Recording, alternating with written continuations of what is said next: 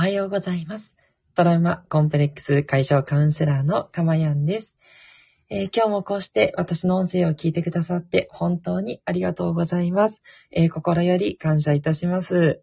えーこの放送ではですね、えー二つの幸せを目指していく内容となっております。えー一つはこの音声を聞いている時間そのものを、えゆったりとね、楽しんでいただくという幸せ。えもう一つはですね、え将来幸せになるためのヒントをお伝えしていきますので、ぜひね、えそこを、え知っていただいて、え実践していただく、えそういう内容になっています。いいなと思われた方はですね、どうぞ短い時間ですので聞いていってください。よろしくお願いします。この音声を収録している日時は2021年あ、失礼しました。2022年1月9日日曜日の朝7時10分を過ぎたあたりとなっています。はい、えー、ということでね、1月もね、えー始まったと思ったらもう1週間以上経って、新年もなんかもう新年ね、じゃなくなってきたみたいな時期になっています。え皆さんいかがお過ごしでしょうか？ね、とにかくほんと寒くてですね、え東京は雪もね、降ったりとかして、そんな状況なのでね、まあとにかく体調をね、えーしっかりキープしていくっていうことが私も最重要だと思ってやっております。ね、体調がやっぱりあってこそのいろいろなこと、楽しむこと、仕事をすることになると思いますので、ね、あの、面倒なことも多いんですけど、ね、そこは十分気をつけていきたいなというふうに思っております。はい、えーでは今日のテーマなんですが、えー楽しむ、良い悪いの両方を見つけるというお話をしていきたいと思います。えまずですね、まあ、最近ちょっとこれ私がハマっている、えことではあるんですけど、物事って絶対にいい面と悪い面があるんですね。もうこれはね、真実と言ってもいいだろうなと思ってます。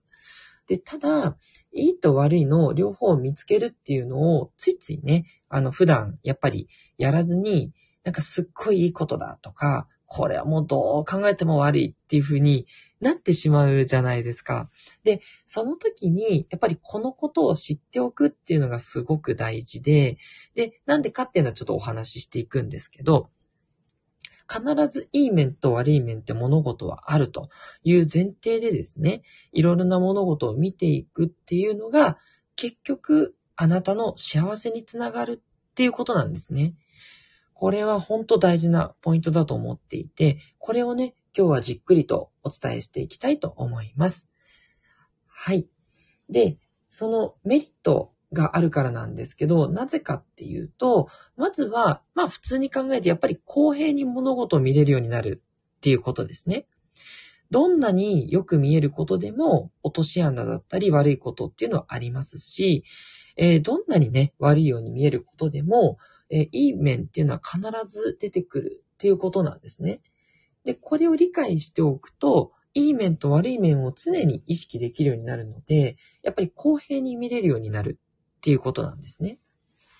で、二つ目っていうのは、えっと、俯瞰できるようになるっていうことですね。えっと、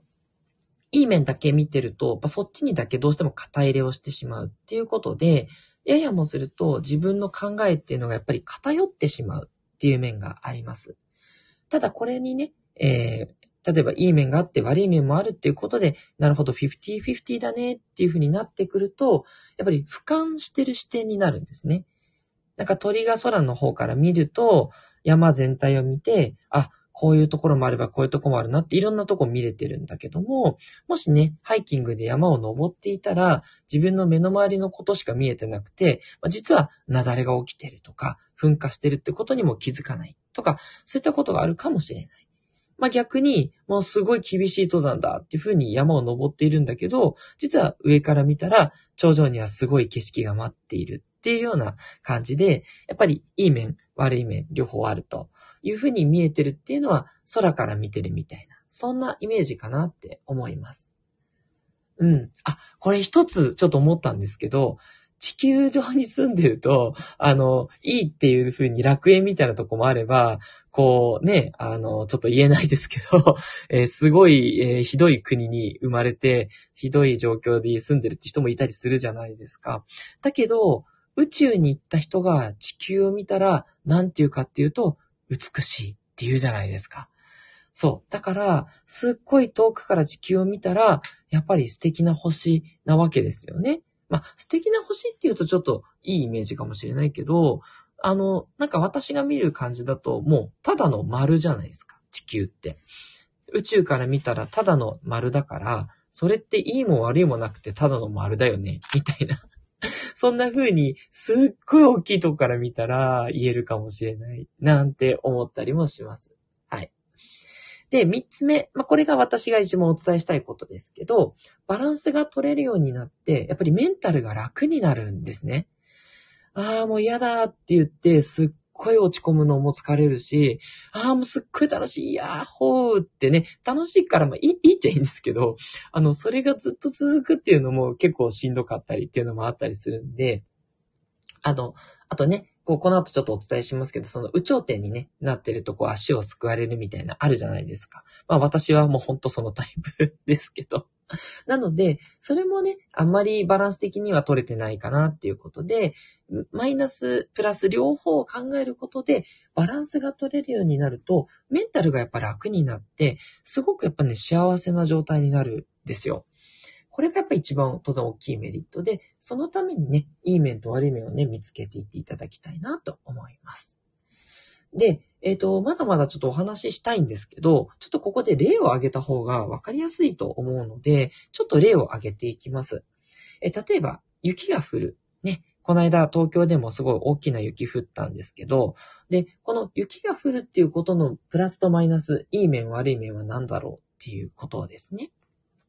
で、えっ、ー、と、やっぱり悪い面として、交通の影響ってのは大きいでしたよね。ね、すごい首都高でたくさん車がね、えー、立ち往生することになったりとか、あと私もですね、もうほんと滑って転んで痛かったりしました。やってしまったと思って、十分気をつけて歩いているつもりだし、ね、そういうふうに注意するんですけど、でもやっぱり交通への影響が大きいので、やっぱり雪降らないでほしいって思うじゃないですか。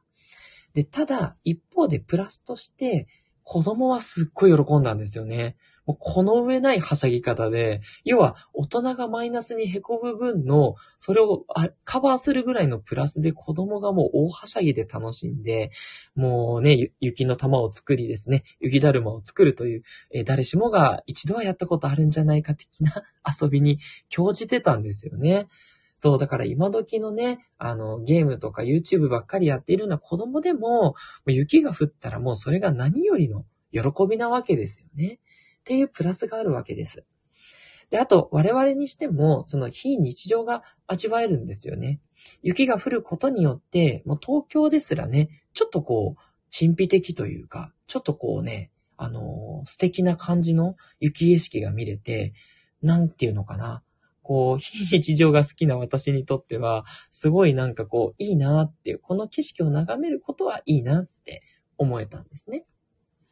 っていうことで、物事って必ずマイナスとプラスがあるって考えると、それによって、ああ、もうちょっと雪降って面倒だけど、まあまあ、ちょっといいことあるから、まあいいかというふうに、少しね、気持ちを持ち直すことができるんですね。なので、ぜひともね、このワーク、あの、気持ちが偏る方はね、実践してほしいなってすごく思います。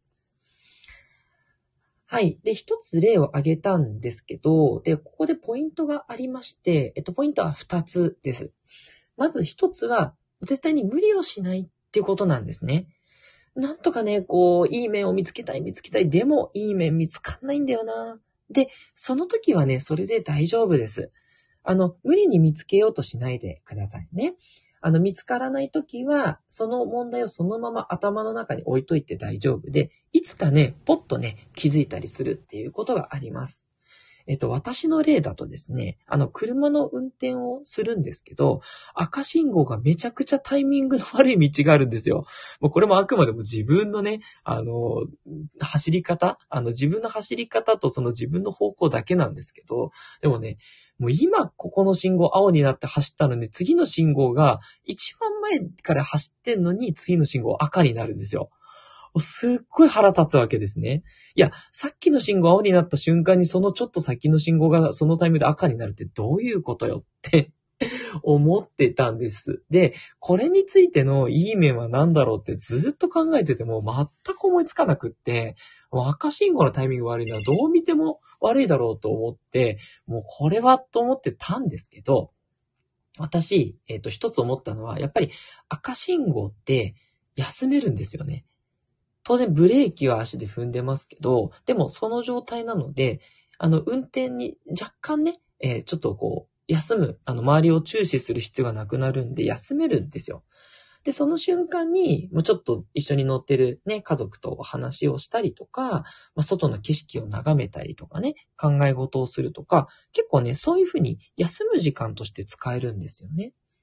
あ、なので、あ、赤信号でしょっちゅう止まるってやっぱりどうしてもイライラする方が多いけど、でもそのイライラをね、ぶつけても全く意味がないし、それよりはそのタイミングにちょっとね、えー、深呼吸するとか、ちょっと休むとか、ね、そういった、あ、休憩、小休止にできるなって思ったんですよね。うん。ということで、一つ目のポイントは無理にしないということですね。で、その無理をしないの中には、ぱ無理に納得させようとしないっていうのもあります。あの、さっきの私の例でも、どう見てもマイナスが大きいじゃないですか。ね。なので、あの、それでももういいということです。あの、逆を見つけて、よし、プラマイゼロにしなきゃって思うと、すごいしんどいんですよ。私もさっきの状態だとまだプラマイゼロになってなくて、あの、もっとね、プラスあるよっていう方いたら、ぜひね、あの、感想でお寄せいただきたいぐらいなんですけど、そう、あの、あくまでもそれを、逆をね、考えることで、自分がちょっとでもね、落ち着くとか、それができればね、OK なんですよ。そのためにやっているっていうことなんで、あの、あくまでもね、無理はしないっていうことを、あの、ぜひ心がけてください。で、二つ目はですね、さっきの例でもちょっと分かったと思うんですけど、こじつけでもいいっていうことなんですね。こじつけであってもいいんです。なぜかっていうと、自分を落ち着かせるためのものだからなんですね。ここに正しい正しくないはいらないです。え、さっきのその運転中に休めるなんて、そんなプラスはこじつけだろって思った方いると思うんですけど、それでいいんですよ。私としてはそれでちょっとだけなんですけど、納得できるんで、それで、あの、なんだろう、あ、もうほんと赤多いなっていうイライラが減ったんですね。それだけでね、すごくメリットがあると思っていて、とにかくね、楽しんでやっぱりやっていただきたいです。きちんとプラスマイナスがゼロにならなくてもいいし、それが見つけられなくてもいいので、楽しんで、あ、これの反対って何かなみたいなね。そんな感じで楽しんでやっていただければバッチリっていうことなんです。はい。他にもね、ちょっと例を伝えていきたいなと思うんですけど、えっと、例えば、こう、いい成績を取って褒められた。もうめちゃくちゃ嬉しいじゃないですか。ね、子供だったらいい試験取ったらやっぱりもうね、こう、すっごい嬉しいっていう経験ありますし、あと、大人になってね、あの、すごい仕事でいい業績評価をつけられたら、やっぱり嬉しくなるじゃないですか。ね、そうなんですが、これはプラスですと。だけど、マイナスがあって、それをね、周りに言いふらしてしまうと、周りから足を引っ張られる可能性があるんですね。まあ、日本の社会のね、あの、悪しき習慣ではありますけど、でもやっぱり、妬みそねみってどうしても出てくるとこありますよね。だから、いい成績取ったんだって言って子供が、もし言いふらしたとしたら、周りの子は、なんだこの子は、つって、やっぱりこう、もしかしたらちょっと嫌だなとって、なんか嫌がらせされるかもしれないし、で、大人になってね、大人だってありますよ。ね、いい成績取ったよって言って周りに言ったらね、自分は全然業績上がらないのに、クソあいつだけいい思いしやがってっていうふうにね、思われることだってあり得るわけなんですよ。そう。人間なんてみんな、そうやって周りの人とどうしてもね、あの、比べてしまうところがあると。ね。それに意識せずにね、自分のやるべきことをやればいいだけなのに、どうしてもそうなっちゃう。それはもう、しょうがない。そういう本能がありますからね。だから、あの、このマイナスを先に考えていくことで、やっぱりこう周りには言わないで自分の中で、よっしゃって秘めとこうっていうふうに思えるんですね。これすごくね、いいポイントだと私思うんですよ。はい。今はいい面が強いんだけど、実はマイナスもあるよっていう話でした。で、えっ、ー、と、最後に、えっ、と、まあ、例えばムカつくことばかりね、妻が言ってくる、夫が言ってくるっていうね、この問題ですね。もう絶対あの、結婚してる方あるあるだと思うんですけど、これどう見てもマイナスじゃないですか。もう本当に勘弁してほしいと。なんでこんなことばっか言ってくるんだろうっていうことがね、えー、私も、えー、身を染みてある、身に染みてあるんですけど、と思うんですけど、じゃあ、これのいい面ってあるのかなってちょっとあえて考えてみるんですね。で、そうすると思いつくことって、あ、もしかしたら今日ちょっと体調が悪いのかもしれないなっていうことで、本当に体調が悪いとしたら、やっぱりそれって先にね、先回りして、あの、気遣うことができるので、これはすごくいいことになるんですね。なんかちょっといつもと違って、なんかすごくつっけんどに突っかかってくるんだよねっていう時って、なんか例えばこう、気にかかることがあってイライラするとか、なんか体調が本当悪くて、ね、お腹が痛くて実は調子悪いとか、わかんないんですけど、そういったことで言ってくるっていうこともね、あったりしますので、あの、相手がね、ムカつくことばかり言ってくるってそこだけではなくて、じゃあその裏には何があるんだろうっていう、もしかしたらそれ何かのサインかもしれないっていうふうに思うと、プラスの面もあるっていうことなんですね。で、これを言うと、いやいや、うちの妻、うちの夫はもうムカつくことしょっちゅう言ってくると。あの、いつもいつもなんだっていうことだとしますよね。じゃあ、いつもムカつくことを言ってくるっていうことの反対は何だろうっていうことなんですね。で、これは、もう、あの、うちもつい先日なんですけど、あの、妻がね、言ってきたことがあるんです。で、何かっていうと、どうしてもね、こう、あの、ちょっとこう、あの、嫌なこととか、あの、イラつくことを私に言ってしまうのは、自分の中に過去に何かこう、引っかかるものがあるかもしれないって、この間ね、あの、実は告白してきたんですよ。どうやらですね、あの、妻の中にもトラウマがあるんじゃないかっていうふうに、ちょっと気づき始めたんですね。いや、私は薄々そうじゃないかなと思ってたところもあるんですけど、そう、それを言ってきたので、あの、そういうね、えー、ムカつくことばかり言われるってこっちとしては辛いけれども、でも、その体験を通して妻は自分のトラウマがもしかしたらあるかもっていうことに気づき始めたんですね。そう。それは、やっぱりこう、私という存在がいなかったら気づかなかったかもしれない。うん。あの、何でもこう言い合える関係だからこそ言ってしまう。でも、言ってしまったそのイライラとか、もうなんであなたはこうなのよみたいな、それが実は自分に問題があるんじゃないかっていうことにね、ようやく気づき始めたんですね。いや、あの、まあ、あの、私の方にちょっと至らない面があるから、あの、いろいろ言われるのはもちろんそうなんです。そこは事実なんですけど、ただ、それを、なんだろうな、あの、せ、せめてばかりいるっていう部分に関しては、冷静に言うと、やっぱり、あの、妻の方にも何かそこに自分の勘に触る、自分のこう、なんだろうな、過去の、あの、傷とかが、やっぱりえぐられる部分があるからっていうとこがあったりするんですよね。うん。だから私がなんかこう、例えばだらしなくて何かできないっていうところがイライラするっていうのは、自分にもだらしないところがあって、それが自分の中で許せてないからとかね。例えばそういうことなんですけど、そういうことにやっぱ気づけるっていうことなんですね。なので、あの、まあ、一見悪いことでしかなさそうなんですが、そういったことに気づいて、あ、それを、なんだろうな、どうしていこうっていう、そのきっかけになったっていう意味では、やっぱりちょっとのいい面っていうのはあるんですね。で、そう考えていくと、まあ、え、完全ではないですけど、やっぱりそのムカつきっていうのは私の方でなんでまた言ってくるんだろうっていうのは少しやっぱり減ってくるわけなんですね。うん。っていうことでね、このプラスとマイナス、いい面、悪い面の両方を見つけるっていうワークは、すごくね、意義があることだと思います。はい。ということで、いかがでしたでしょうか？ね、この良い悪いの両方を考える。ね、どちらかが起きた時にもう反対を考えるっていうのは、あなたのね、メンタルをね、もっともっと楽にしていくために、すごくね、え